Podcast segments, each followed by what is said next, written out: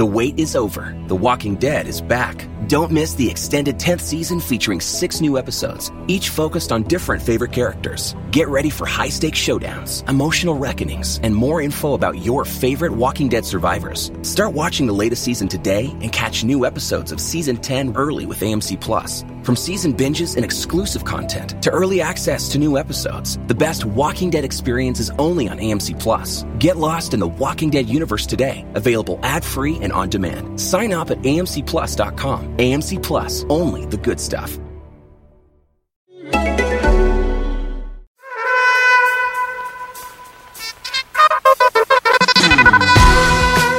Hey guys, it's Mark Roberts here with another edition of Let's Get Into Entertainment. Today we have a very special guest, Peter Murrieta, writer, executive producer, showrunner, creator. The boy has done it all. He's an incredible talent. He's been part of some remarkable shows. You may have heard of them. Wizards of Waverly Place, George Lopez. He's currently executive producer and writing on Mystery Glaciers, which you can find on Netflix in its 2nd season. He's got a few other things in the works, but what we're going to talk about is how you can create shows and write from authenticity, from who you are, and make it work for you. Also, where did Peter come from? How did he get his start? What made him think he could be a writer? How did he hone those skills? We're going to talk about all of that and more when we come back on Let's Get Into Entertainment. All right, ladies and gentlemen, welcome to Let's Get Into Entertainment. This is the business of entertainment, Tootie. I always have to explain it to you. I'm very proud of you right now. You want to know why? Why? Because you got it right. I got it right. You got it right. You only took a couple tries. This is a very special morning. We're doing the show in the morning, so there will be no Modelo Foo on this show. Why? I mean, really? No, I don't. Yeah, there's not going to be any drinking. I mean, it's almost 10. And I got Dave on the ones and twos. Thank you, bro. Thank you for being here. Appreciate that. Good morning. And I'm going to just go straight into Peter because we got a lot to talk about. Yeah. So, ladies and gentlemen, welcome Peter Murrieta. Yeah. Peter. Hey, legend. Good to be here. We talk about you on every show, Pete. That's crazy. We do. From the beginning. For at least a year. Yeah. Appreciate it. I want to tell you the reason I came. All right. Because you had Tony Alva on here. Really? I mean, I've been putting you off for weeks. That's true. Wait a minute. That was the first skateboard I ever had. Is that true? Alva Pro. Oh, you should have brought it. We could have walked over and had him sign it. I know. Anyway. Yeah, well, thank you. Alva was cool. Yeah. He said he wants to bring Christian Lasori. They're buddies. You down to come back? We'll do a bigger thing. I'm down to come back. You are? Okay. Yeah, but every show, man, your name comes up. Well, sweet. Big inspiration. Bam. Thank you, man. That's appreciated. It's why I do it. It's funny because we had Mario on the show, and Mario went back through his history. I watched him go through the phase where he would go into interviews after Saved by the Bell, and people would be like, Slater's in here, and that would become a negative for him. But he never considered it a negative. He was very grateful for the show, very grateful for his fame. And then he said, really things didn't start happening for me until after Dancing with the Stars.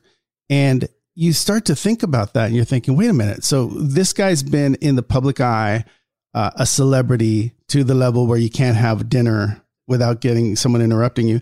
And I, you just always thought he was rich. You always thought that he had everything. And bottom line is he was working. He just wasn't at the level that he now is. And I think there's a misconception that we all start, or I'm not going to include myself, but people like you start at the top, right? Like there's no building. And I was reading about you and what I didn't know. And Aliza may have helped me out a little bit here, but that you started to write in college. Yeah, I did. So how did the idea of becoming a writer get into your head? Well, I never knew that was something you could do when I was a kid. I mean, my dad, every weekend or after school, we would be, doing work and, get the wheelbarrow out. He used to make me, and I think it was punishment. But we lived behind this wash, this dry riverbed, and he would tell me like, "Hey, after school, go get the wheelbarrow and go get 4 rocks. We're landscaping the back. Go get 4 rocks." And like, I go out and get rocks in the Tucson sun, and thinking like, why can't I just go hang out? And so that was the kind of life I had, and Was your dad funny? No. My Uncle Dave was funny. My dad was not funny. And he'll tell you that too. He'll tell you that. Yeah. But you know, my Uncle Dave was hilarious and my mom was funny, but my dad was a good storyteller. So that was a family I had. And, you know, we went to school like everybody, and I went to U of A cause it was local. It was miles away. Cost $750 a semester. Wow. That's a good deal. In state, man. Back then. Home? No. My father and I had an agreement, that was with Raised Voices, that I would leave quickly. Only a writer could say it like that, right. By the way. With the Raised Voices. I know. I thought, is that a movie? Right. Yeah. No. We agreed after an argument that it would be better if I wasn't there. So right. I left, but we were always good storytellers. And I had this professor, Donna Swaim. Still remember her. She's still alive. We're Facebook friends. She's retired now. She was a professor of humanities, and it was Humanities 250C. It was covering art, and I wrote this paper about existentialism, and I got the "See Me." I didn't get a grade when I handed back to me. "See Me" in my office hours. Oh, never worked out for me. Right, I've been there. I'm like, oh, I know it. I know what's going on. So I go see her, and she says, "This may be the funniest paper on existentialism I've ever read." And I'm just like, cool. So like A pass? You said funniest, right? And she's like, well, you didn't cite any of your references. There's no bibliography. Oh. Like, I don't even know how to grade this. And I was like, all right, B's good. And she said, there's this group on campus that does comedy shows every Friday at noon. Student union, big audience, 300 people. And they're always looking for people to write. And she knew some of the students were in some of her other classes. And she said, you should talk to them. And so I went and talked to them and started writing sketches for them. And and then I got up on stage because somebody got sick and I was the only one that knew the part because it was my sketch. And I didn't suck. I wasn't stellar, but I didn't suck. And so I kind of did that, I don't know, 3 years. And in college. Yeah. So just to dissect that for a second. So your professor says you're pretty funny. Mm-hmm. You got a gift here. Uh-huh. Says recommends this group. How were you nervous about meeting up or in college? I think in college you're just always like whatever. Let's try something out. I was kind of down. I was kind of down for it. I was meeting new people and kind of into new experiences, and I wasn't that nervous. And it was cool. People laughed at my stuff. You obviously, there must have been some level of like, you knew you were pretty funny to go do that. I used to make people laugh. People in high school would say I made them laugh. Yeah. I was getting in trouble for it and stuff like that. Like everybody you've heard. But, you know, I used to, my friend Dale was the class president, and I used to write like little jokes for him and speeches and, you know, stuff like that. So it was part of your life. You know, it's funny. I was just, I come from a Mexican immigrant family. Me too. That's my dad. My dad's from Sonora. Yeah. I have 4 brothers, 1 sister. They were all born in Mexico. I was the only one born here, but I was thinking back, you know, about my brothers and about growing up with them and how much comedy and how much storytelling there was in my house. Yeah. And I started to think, which I had never thought before, looking at a picture of us all playing golf, a bunch of Mexicans. Of course, we were all wearing jeans, right? The Mexican outfit. That's the Mexican swimsuit. Yeah. That's the Mexican swimsuit, boys. But cut off jeans. Yeah. But I was looking at the picture thinking, a lot of the levity in my life, a lot of the reason I want to laugh so much is because of how much my mom and my brothers made me laugh. And they loved to laugh. They loved to make fun of stuff, make fun of you. You know why? It's free, man. It was free. Growing up, you make people laugh. That's free. Yeah. It was free. Respect is free. There's things that are important to us that you look back on. And I just always think about like, they were free. Like, you know, that's why even in this business, you know, like this week has been ups and downs for me, and mostly ups, but you know, dealing with business and then someone does something and you're on the phone with your agents and lawyers and you're saying things like, well, they didn't respect me, man. That's the biggest problem. And you realize not everybody kind of grows up with that currency that's important to them. And I think that when you're not wealthy, the free stuff matters. Respect me. That's cool. We're good. Right. You know, make each other laugh. That's cool. You know? And so I think that's an important part of it. Yeah. And for Mexicans, everything's a bit.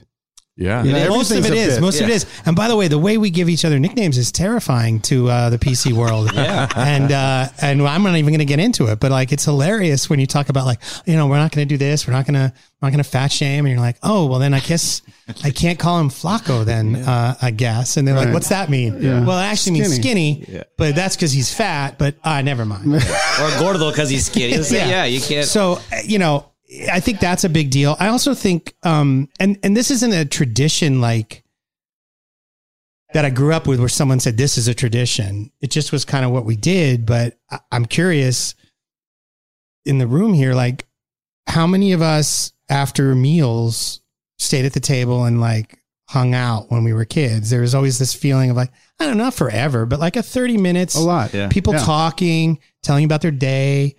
And, you know, and then I grew up and, you know, I study things and I read things and I find out that's a very strong, and I'm sure it's other cultures too, but it's mentioned a lot as a Latin tradition where the usually the patriarch, cause it's a patriarchy, but you know, kind of runs the table and dinner and you're like, oh yeah, I kind of remember that. I kind of remember that. And that's where some of those stories come out. Yeah. I mean, what's interesting you say that. I'm starting to think back, you know, when I would go to my tia's house and I'd go hang out with them. The thing is that there wasn't a lot of places to be in the house. So when you did get together in the kitchen, it was like everyone gathered in the kitchen or in the dining room, and that's where you would be. Everyone had a seat. Until it was time to go. Whatever. To go do whatever you were going to do. So we just were there, and there was food all the time, rice, beans, and the sweetbreads or whatever. Mm-hmm. So yeah, I totally. And you had to eat everything on your plate. I remember sitting. I hated, still do, hated lasagna.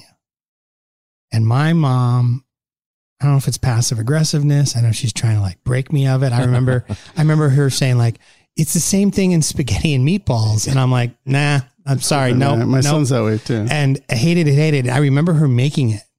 And I don't know. We'd have to ask her, but like, I felt like she would make it like 2 days after I pissed her off or something. Yeah. And I remember sitting at the table with it cold and being told like, well, no, you're not getting up till it's over. And I'm like, oh man. Gotta eat gagging it down with like getting another glass of water and like, ugh. And then they would get mad at me because they also teach you to be polite. Yeah. So you go to somebody else's house for dinner, gotta eat, and whatever they serve, right? You eat. And so I remember distinctly, like I can't remember the family, but they had lasagna and I ate it all, and then I got yelled at in the car on the way home because they were like, so you'll eat their lasagna. And I'm like, you told me to be polite.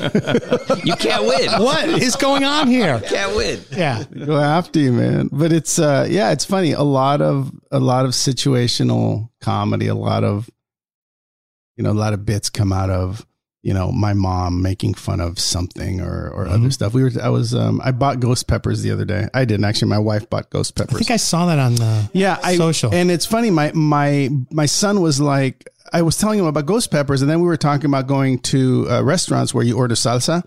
And if you're Mexican, you always go to the waiter and go like, hey, can you bring me the hot salsa from the bag? It's like some special one. Yeah, it's a special salsa, right? Yeah. For Latinos. Yeah. And they bring it to you. They make it for themselves. Yeah, they make it for themselves. Exactly. And you're like, hey, can you bring me the one you make in the back? Yeah, I'll bring you some of that. And they always have like that special hot salsa. And it was funny because my son was like, why is everything a bit? Like, why is it? Because peppers are universal themes, you know, right? So everyone has the white buddy who says, no, I can handle the heat. Oh, yeah, absolutely. Well, I remember I went to have lunch with Gabe not too long ago, and we went to one of his favorite restaurants, and they did the same thing. Like he was ordering, you know, and he was like, bring out that and bring out this. And it was super good, man. And it was all right. And it was all the special stuff from the back. And, you know, and then you go out, I guess I went out a week later to, you know, our place over by us that we go to all the time. And you're like, it's not as good. And I would bet you that the place I went to with Gabe is not as good. Yeah. But the kitchen's like, Gabe's here. Right. Better do it right. Hook him up. Right. Bring out the good stuff. But yeah, I mean, look, you grew up in Tucson. You're part Mexican. Are you part Mexican? Half. You're half Mexican. On whose side? My dad. On your dad's side. Just the good half. Yeah, just the good half. Yeah, I'm on my mom's. On your mom's? My mom's a Ramita. What's your other side? I'm Irish, the other side. German. Rings, primarily. There was a restaurant in Tucson that opened when I was a teenager called Carlos Murphy's. And I thought, oh my God. For me. Yeah. They open a restaurant for me. Mexicans and Irish people really get along. Like Mexicans love the Irish. Yeah. Well, the Irish came to fight with them. That's right. You know that story. Yeah. Of course. My grandfather was a revolutionary. He fought with Pantelia. Oh, yeah. It's his story, buddy. They came over and they fought with the rebels against the government with Villa in the north. Zapata was in the south. And yeah, and I'll tell you, I'm going to tell you the joke version of it. So during the potato famine in Ireland, people immigrated here, and there was a guy's job. There was a vato's job to stand on the wharf in New York, and dudes would get off and he would spot them and he'd be like, that's a strong one. That's a strong one.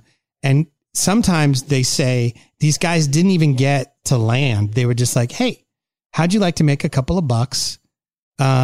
Here's a uniform. You're a United States soldier now. How's that feel? You're going to be a citizen and it's all awesome. Here we go. Get on that ship. Now we're going to go here.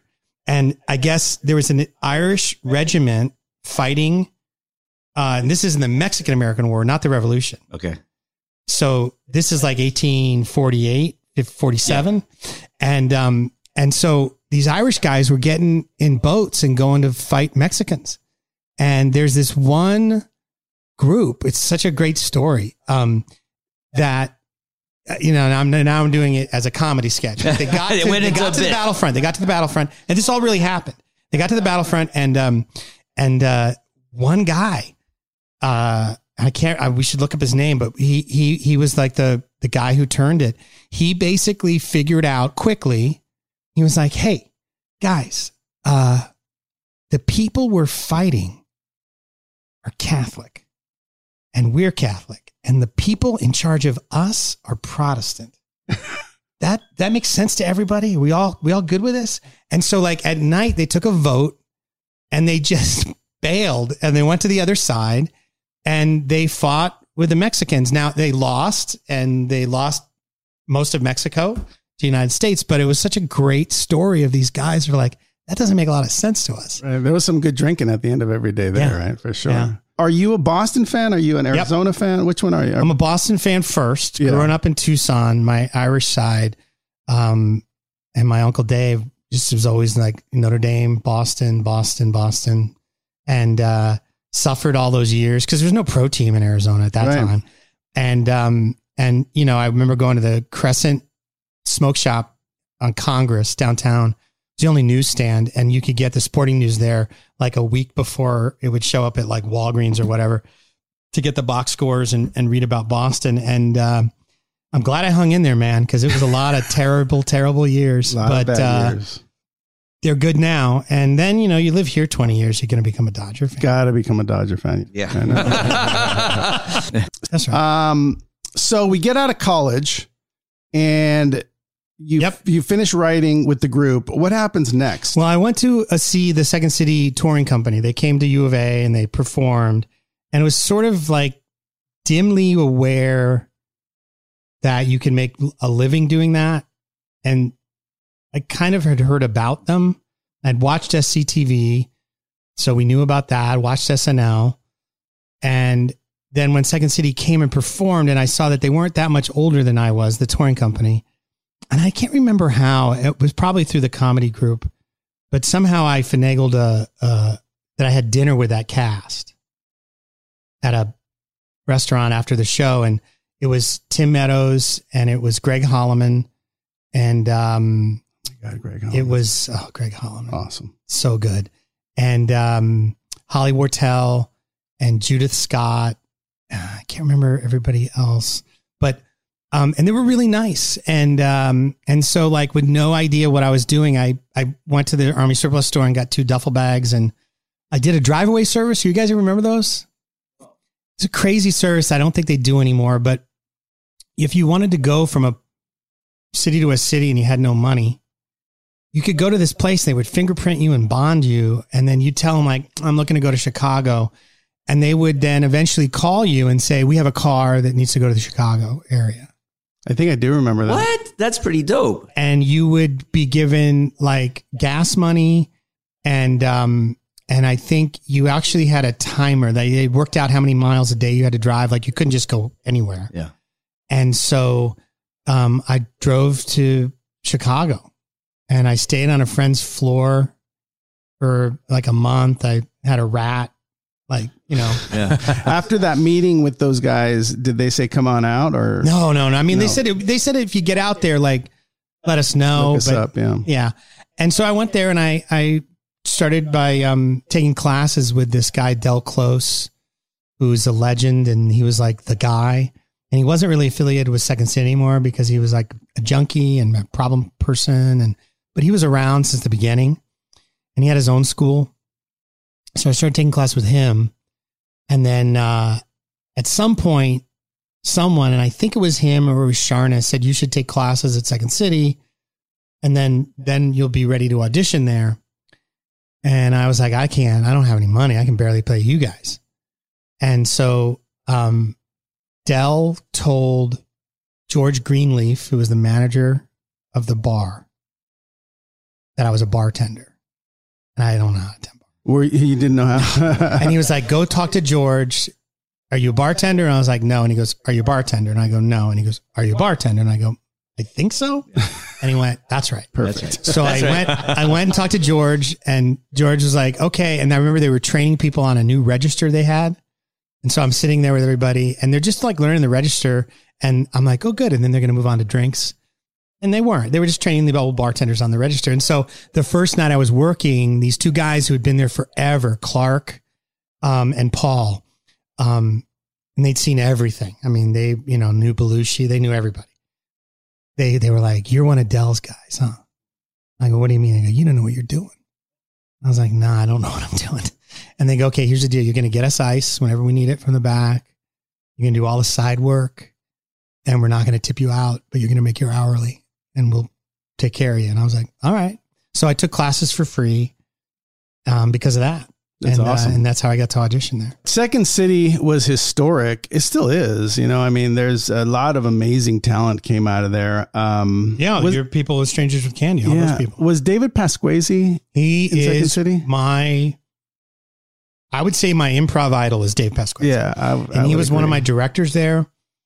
And I think he's probably the most incredible improviser I've ever seen. Yeah. I mean, super talented, but all those guys, David Pasquesi was also in Strangers with Candy. But we used to run, if we had a tour show local, like at some hotel or some convention, we would try to race back to the theater before the improv set because in the cast with Pasquesi at the time was Joe Liss, another incredible improviser and sketch guy.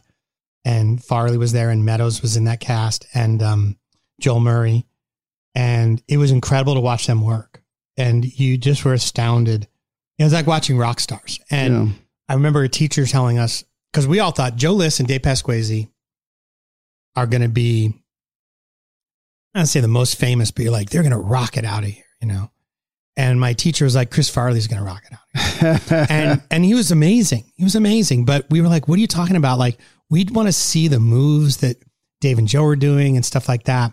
And my teacher was like, when Chris walks out on stage, people want him to do well and they want to take care of him. And like, you can just feel it in the audience. And it's just the difference maker. Yeah. And it's, the Second City was amazing. I just shout out to David Pasquesi, to Greg Hollimon. If he's listening to this, I don't like you that much.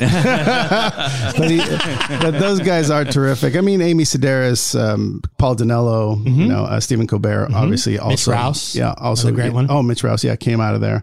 And Carell too, right?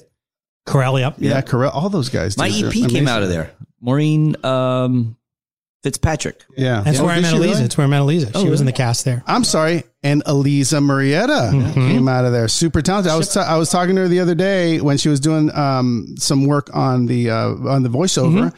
And she said, and then I had to say to her, I go, you were in Second City. I can't believe you worked with all these people. Yeah. She'd been there for a while. She was there like a couple years ahead of me. I was in the Torco and she was understudying and in the Northwest cast. And then in the main stage, she was an understudy. Did you fall in love with her watching her? No, we met on an audition. Oh. And no, because it was really nerve wracking, right? Because you meet and you like each other. And then you both got to see each other perform because you're like, if you're not good, then this is probably going to end right here. You know, like I can't lie. And so that was nerve wracking. Yeah.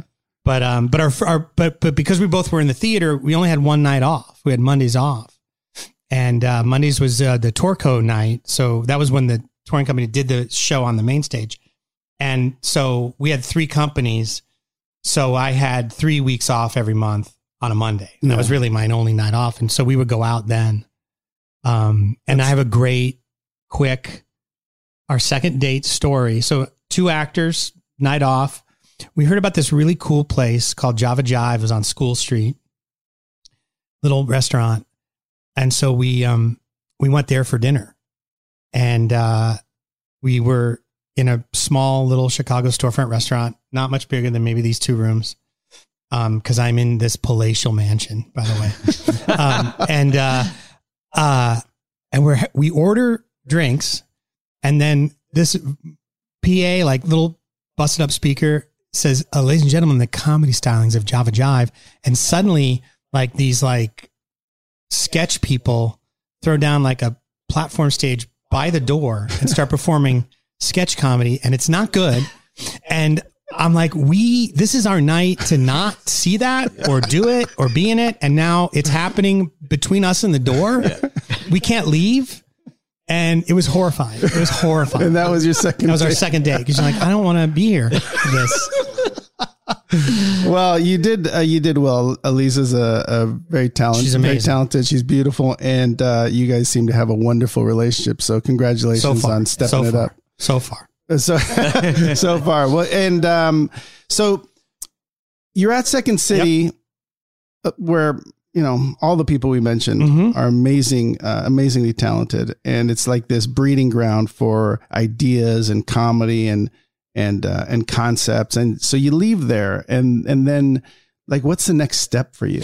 Well, I met a guy who was an intern there, and his name was David Miner.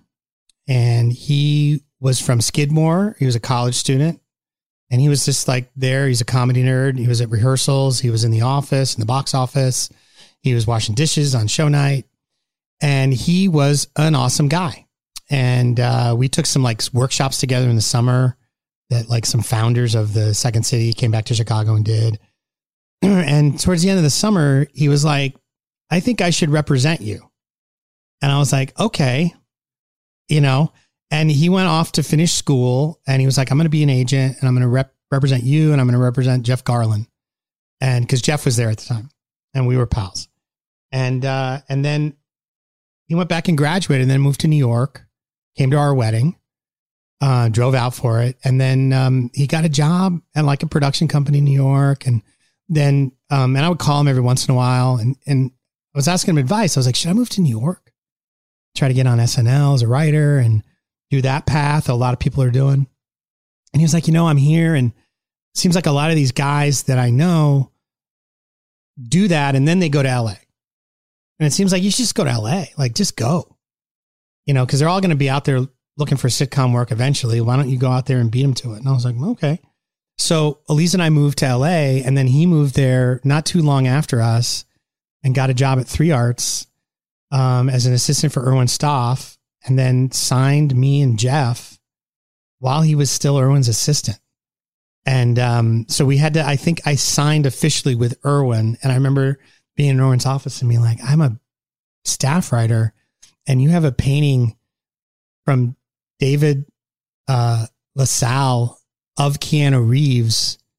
Like, what are you doing with me? And he's like, hey, the business always needs young people, or something like that. And so Dave was really my manager, and he quickly became his own manager, and he's a partner there, and he's been my manager ever since. So that's what got me to LA. That's some loyalty right there.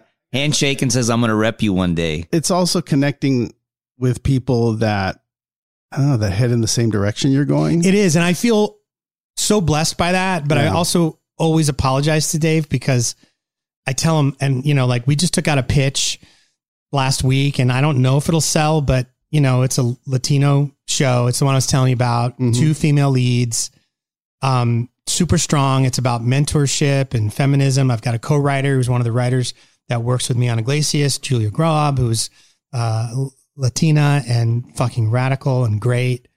And it's based on our relationship.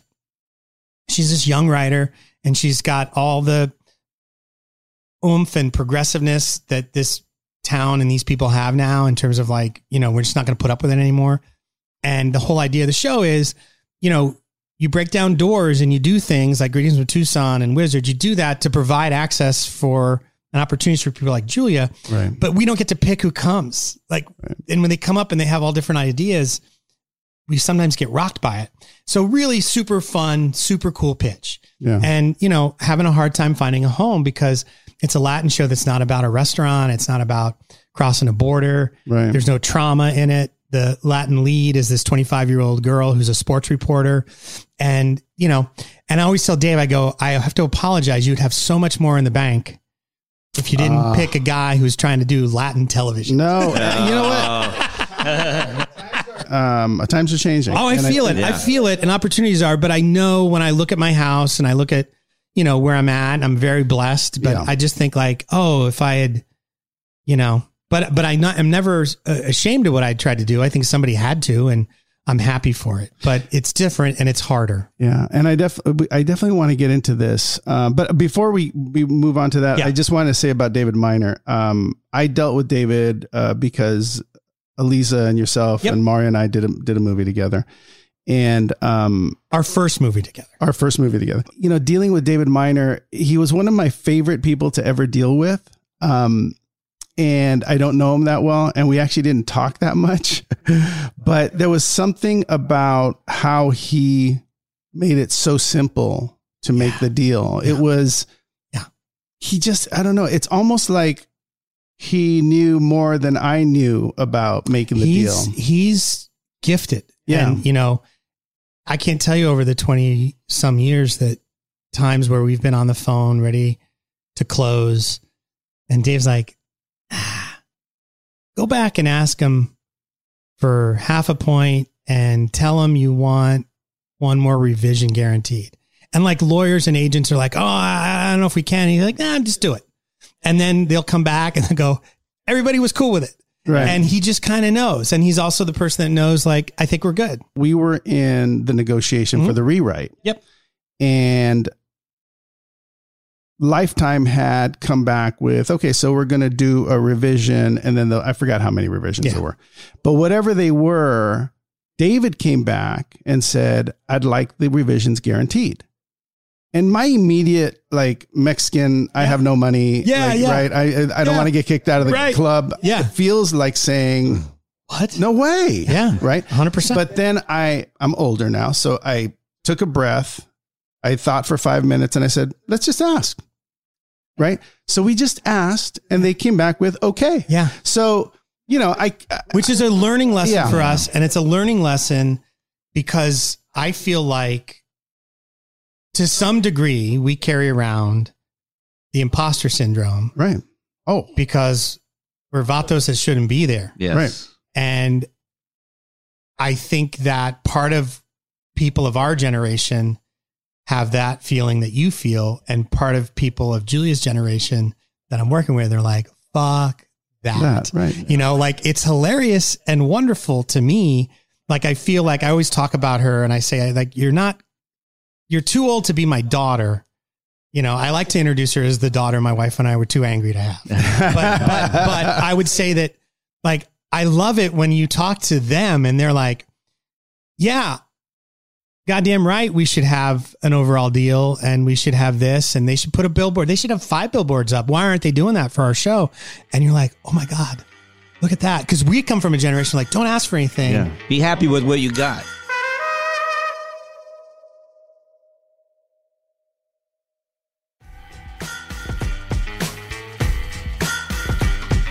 You know, dealing with David, it just made it feel like, why not ask? And I think sometimes it comes with who you're dealing with. I think Well, you were new with them, new at Lifetime, right? You just started talking to them. Yeah, I didn't want to make too many waves, but at the same time, when David mentioned it, I thought, well, I had to think, well, it's Peter, it's David.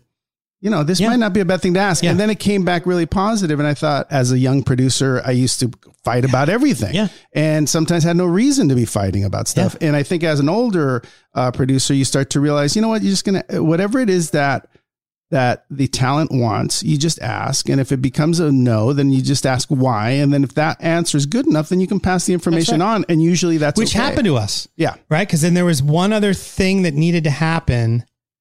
And I remember cause I was in an airport when we were talking and I was like, all right, I'll do it for this amount. Right. And you're like, it'll take 2 days. I can do that in 2 days. And this is my daily. And you called and then called back and go, they said no, it's not gonna happen. You know? And I was like, okay, cool. And we figured it out, you know, and now that you say that about him, I think it's really interesting that he knew what he wanted to do at such a young age and ended up doing it, you know, kind of like that whole vision of your life. And he's terrific at it. And so he's also a nice guy. It also proves that you can be a nice guy in this business and get ahead. You can. And it takes doing, you know, I think it takes vigilance. Like you're not a nice guy and you get ahead and it's easy. You're a nice guy and you get ahead because you're vigilant, because you're surrounded by people that aren't nice.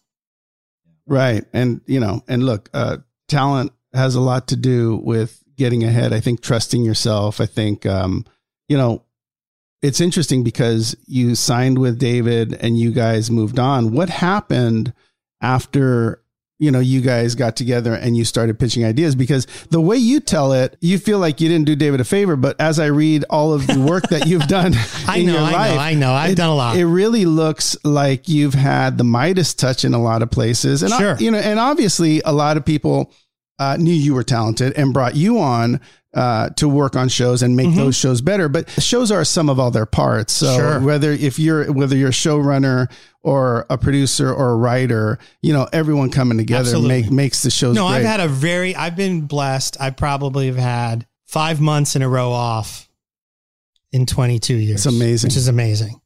Right?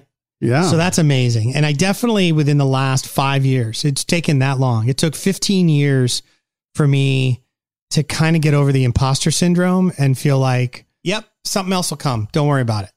And now I feel better about it, more confident about it. And I also know what I offer people, you know, I got asked to do something, don't want to name names, but like on a show or not even, I wasn't even asked to do it. I was asked to meet on it. And I met on the show and I remember the feedback, it was to be a number two. And I remember the feedback was like, you know, Peter was super confident in the meeting and he had some stuff to say about the script. And it was good, but we're afraid we can't afford him. And we're also afraid that, you know, we're looking for someone to be the number two. That's much more of a person who's just going to sort of take direction and sort of get the trains running on time and make sure the shoots go okay and stuff like that. And Dave was like, well, then that's not who you want because you won't be able to afford him. And by the way, you want your number two to be strong and have opinions, and that's going to make your show better. And, you know, later I heard that they went through a few people at that position during the shoot, and I wasn't surprised, you know, and I feel like 10 years ago, I would have done anything. I've been like, what? I can keep quiet. I can lay low, like whatever. But I feel like, nah, I'm good. I'm going to make your show better. Yeah. I'm going to make your show better. And do you feel like as you get, you know, decades between you and your 20s, you tend to think there are things that I'm just not going to do because I know where it's going to head. And you get a little bit more wisdom. You get a little bit more wisdom, but I feel like for me, you know, I feel like I see things clearly, and I'm talking about as a writer and a producer now. Like my assistant says, cause he'd worked for me for about a year before we started on Iglesias. And during the hiatus, you know, I'm sort of outing Jonas because I'm always asking for feedback. I'm like, I'm mentoring him, I'm paying him, but I want him, he's a writer. I want him to graduate and move on. And I was like, what did you learn? And he goes, it was really interesting to watch you work because he said, you do it in a way. And I'm using his words now. He goes, you would like see something and you would slide up next to Kevin or you'd slide up next to Gabe and nobody would even know what you were talking about. And then the next thing happens and then the scene is fixed or there's a way we're going to organize the shoot day is different. And like, you just did it. You didn't crow about it. You didn't like tell everybody, hey, check me out. It was just like, let's get it, do it. And I really took that to heart. And I think that's one of the things you get with experience. And also as a writer, I can just sort of see things clearly. Like I can look at a thing and go, that's the wrong act break, or that's not going to work. And I think when we were talking to Lifetime, that first notes call, the second notes call, and they were asking for stuff. And I would say, well, you know, I remember very specifically, I said, well, if you do this, you know, it's not going to be a father and daughter story anymore. If we do all of these things you're saying, it won't be that. Right. Just so we're clear, I can do that, but are you wanting that? And they were like, no. And I said, well, then we need to keep the act breaks where they are. Right. And I can still hit your other mileposts and we can do this and we can do that. And I think that's what you get with experience. Yeah. Working with you on Feliz Navidad, which was, you know, really personal for myself, for Mario, for Tootie. Thank you. You're welcome. You know, it was really cool because I knew that, you know, we were in it together, and I knew as we were getting the notes and, you know, as you were responding on behalf of all of us, that we were going to work it out, and that you had already been in the trenches where you had to change a show and change the direction of a character, and having that kind of talent in the writer's position is really comforting, because the Lifetime's comfortable, you know, we're comfortable. And can then you imagine if we had written, do you remember when they asked for like more salsa on top? Yes. Okay. Can you imagine if we had written the Jesse character the way we knew we wanted it played? Can you imagine if we turned that script in? What that reaction would have been, right? Yeah. You got to understand the race you're in. Yeah. It's a, you know, I have a friend who's a golfer. I'm not a golfer, but they say like it's a par five. Right. You're not trying to hole it right here. Like if we had had him doing cholo whistles and A and fool, like if we had had that in the script, do you imagine how much explanation we would have had to do? Yeah. But then when they say we want more, then we put a little bit more on, and then you guys get Frankie and we're good. You know? Yeah. There was parts. I remember Melissa said, okay, let's pick up with, hey homie. Remember?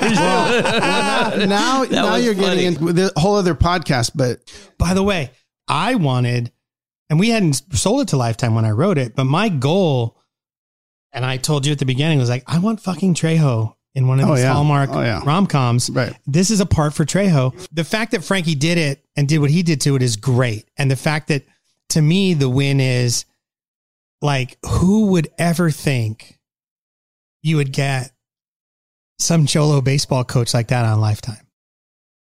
You'd never think it would happen. I argue this all the time. The vernacular of someone from East LA or from Tucson or from any place that has Mexican Americans speaking the way we speak in, you know, in our comfort. Yeah. In our comfort is funny and understandable to everyone. And by the way, you can be smart and a college graduate and also speak the way Frankie speaks in our movie and the way you wrote it. Mm-hmm. So I think that that's the thing I'm most proud of, is that you feel comfortable and you can laugh with Frankie and you can appreciate the position he's in the movie. And then you can also appreciate that just because he speaks in the vernacular of someone from, you know, East Los Angeles doesn't necessarily mean that he's not educated. It could be funny. Oh, I know.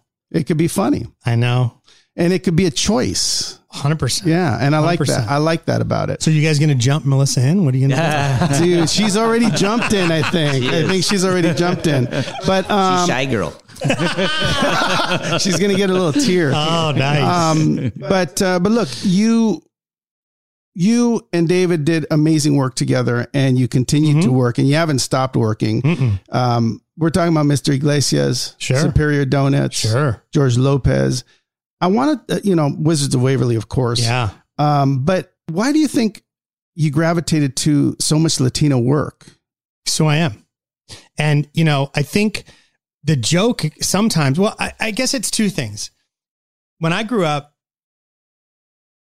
because of the way I look, I found myself in some situations that I didn't like. And some of those situations were people that I thought were nice and friends that would say things about what they thought of Mexicans or Mexican Americans. And so as a young person, I made a decision that I would always make sure you knew just where I fucking was from quick. Like, you're going to know, if you meet me, you're going to know quickly what my deal is, because I'd rather not hear your inner opinions if you have them. And so I think that forms your personality. And then when you get to write and you're writing about yourself and your experiences, that just kind of comes out. And then I think with Greetings from Tucson, it was about me. So that was what it was going to be. It was about me growing up in that house. And so I think then Hollywood does pigeonhole you quickly.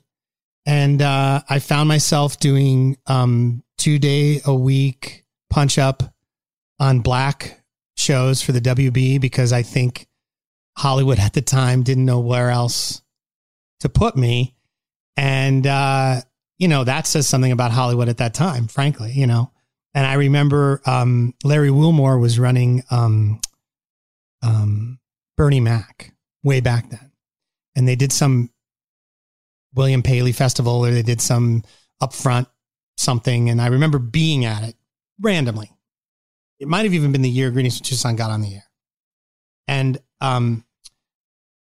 some reporter asked him why there weren't more black writers on Bernie Mac. And he said, I hope you're asking Phil Rosenthal and Marta Kaufman the same question. And if you're not, screw you. And I remember my ears went up, because I thought, yeah, right. And Hollywood does tend to pigeonhole you. It pigeonholes Mario. Like, I think some of this stuff that we wrote that he did in this movie is going to blow people away. And, you know, I would love to figure out, I haven't seen the Saved by the Bell yet, but I would love to figure out, you know, just a way to show him off in a way that surprises people. Because I think that's another thing we do often, is surprise people. Yeah, no, I agree. And I think, you know, the work that you've done, if you look back, if you think about Mr. Iglesias, if you think about George Lopez, if you think about a lot of these shows, they universally made people laugh, not because the characters were Latino or the subject was Latino, but because it was funny. Yeah. And I think that's where we're headed. I think Hollywood gets really confused with how to categorize Latinos, or what's Mexican, what's Puerto Rican. You know, it's about funny first, and then you kind of add it. And I think Feliz Navidad proves that in a lot of ways. Mm-hmm. And I think, you know, Julia, who's educating me in terms of the current mindset, she says all the time that we are not our trauma. And what she means by that is all of our stories don't have to be, we grew up poor and we overcame, or we were in a gang and we got out, or we couldn't read and someone taught us. Like, that might be something that happened to a lot of us, but we deserve to tell our stories about who we are without having to explain ourselves. And that feels good when I hear her tell me that. I'm like, oh, you're right. And I think that speaks to what you're saying. You know, we are here. Gabe is a teacher at a high school. That's it. Right. We don't need, no one needs to know what he did or didn't do to become a teacher. Right. You wouldn't ask that of another show. Why are you a nurse? Well, you're just a nurse. That's cool. But it's only recently that I think we've been responsible to ourselves like that as a community to say that, to Hollywood. Yeah. Well, I think it's important that we have these conversations, and that people hear how authenticity and who you are and talent sort of comes together, you know, to create, you know, great new, exciting projects, you know. Can you tell me about Ricky and Cricket? Yeah, I can tell you all about it. Yeah, what's going on with Ricky and Cricket? What's that all about? Okay, Ricky and Cricket is a half-hour animated adult pilot for Amazon, co-written by me, Eric Rivera, and Isaac Gonzalez. And Isaac's a writer on Iglesias with me. Basically, I'm writing things with all the writers on Iglesias. That's dope. That's cool, fun. Right? And it's about a nice guy. It's based on, you know, Eric and Isaac and I have experiences in show business.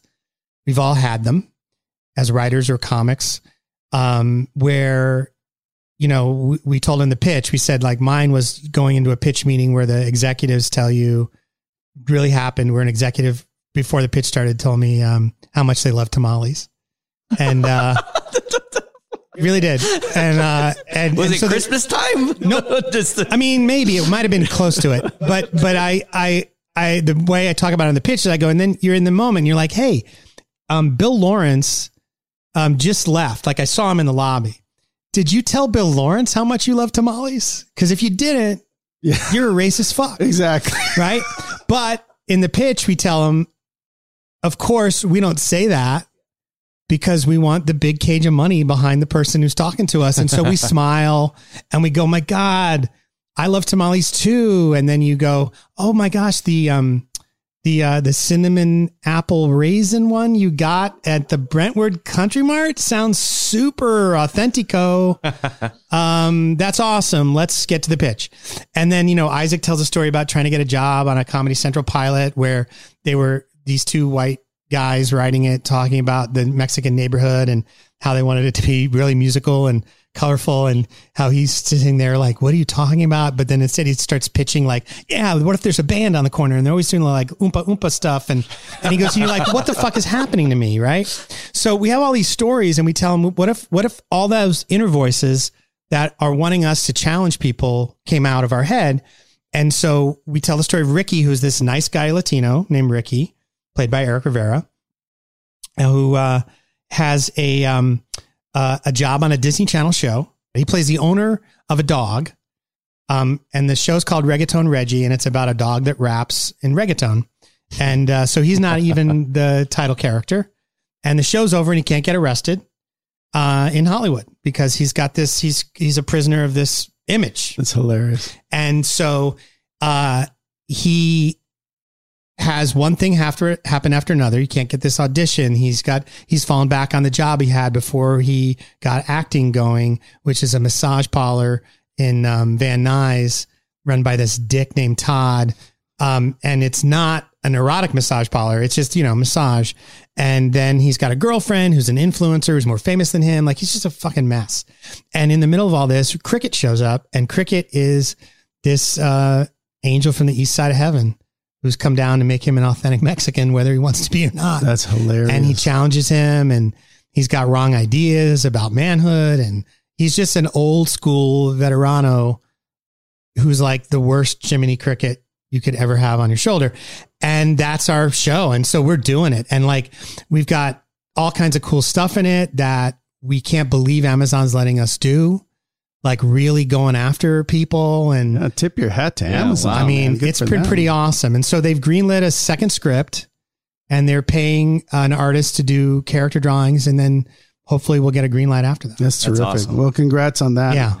And by the way, congratulations on everything, on your career, on everything you've done. Thank you for, everything you've done. No, well, thank you. Hopefully there's a lot more to do, right? There's a lot more to do. We've been talking about a couple things. I want to make that happen. Yep. And I've been indoors with you for about an hour, so this could be the last thing I ever do. I'm good. I just got tested yesterday, so I'm cool. I think you're going to be okay. But right. But thanks for being here. Thanks for sharing. And you guys should go back, check out all the Peter Murrieta stuff, but definitely check out Mr. Iglesias, because Mr. Iglesias. Oh yeah, we just have a special episode that just came out last week too. And you got to go to Game On. Yeah. I saw that. Yeah. I had a weird search. Yeah. I had to go see Ashley Garcia on the same sort of thing. If you look up Game On or crossover, it'll come up. It'll come up. And and also I got a thing. I'll send you a link. Somebody just yesterday put a link up of like beloved Latino shows that were canceled too soon, and Greetings from Tucson, which is ancient, was on it, and they wrote a nice little piece about it. Oh, that's terrific. Yeah. Well, dude, amazing career. I would love to try to figure out how to get Greg Hollimon and David Pasquesi in something. Oh my God, I would love that too. That'd be really cool. They're terrific dudes. I wish I had worked with them more, but you know, there's still time. So I have a good extreme music story. Tell me. The Foos yesterday, who we met, one of the dudes, I go on. Foos Gone Wild. No Lames. So I go on, we exchange info, Instagram. He's from my same area. We know the same people. B-side players, the Carlos Paez, the owner of the creator of B-side players, we're using for Made in Mexico, and that's his homie. And so when we were going back and forth, he goes, "Wait, you're Rod Rinks. You're doing the Made in Mexico with Lilo Brancato?" And I said, "Yeah." He goes, "Carlos was telling me about that. I heard it's going to be dope." I go, "Yeah, we're using like 5 of his tracks." So tied back in to Made in Mexico. And I want to try to get B-side on Extreme Music. I sent a thing to Carlos saying, like, that's a good place because they got great music. So Extreme Music, where you got your music for your movie, it turns out you met the group that you picked their music and put into your movie. Yes. That's pretty cool. That's pretty amazing. But I do want to shout out to extrememusic.com for being remarkable. It's a place where you can find... it's like a library. It's a library of music. And we're using a lot of it. And Feliz Navidad. He's using it. I can use it. Yeah. I'm gonna send you a link, but shout out to Extreme Music for always providing the industry with the best tracks. Yeah. Thank you, Russ. Thank you, Russ. But Peter, thank you for being here. Thank you for sharing your story, and thank you guys for listening. See you next time. Now let's get into entertainment, the business of entertainment, Tootie. That's right, Robert. That's why Tito. That's jacked up. I don't want to be a Tito. No, but I like it. It was 2000 Tito.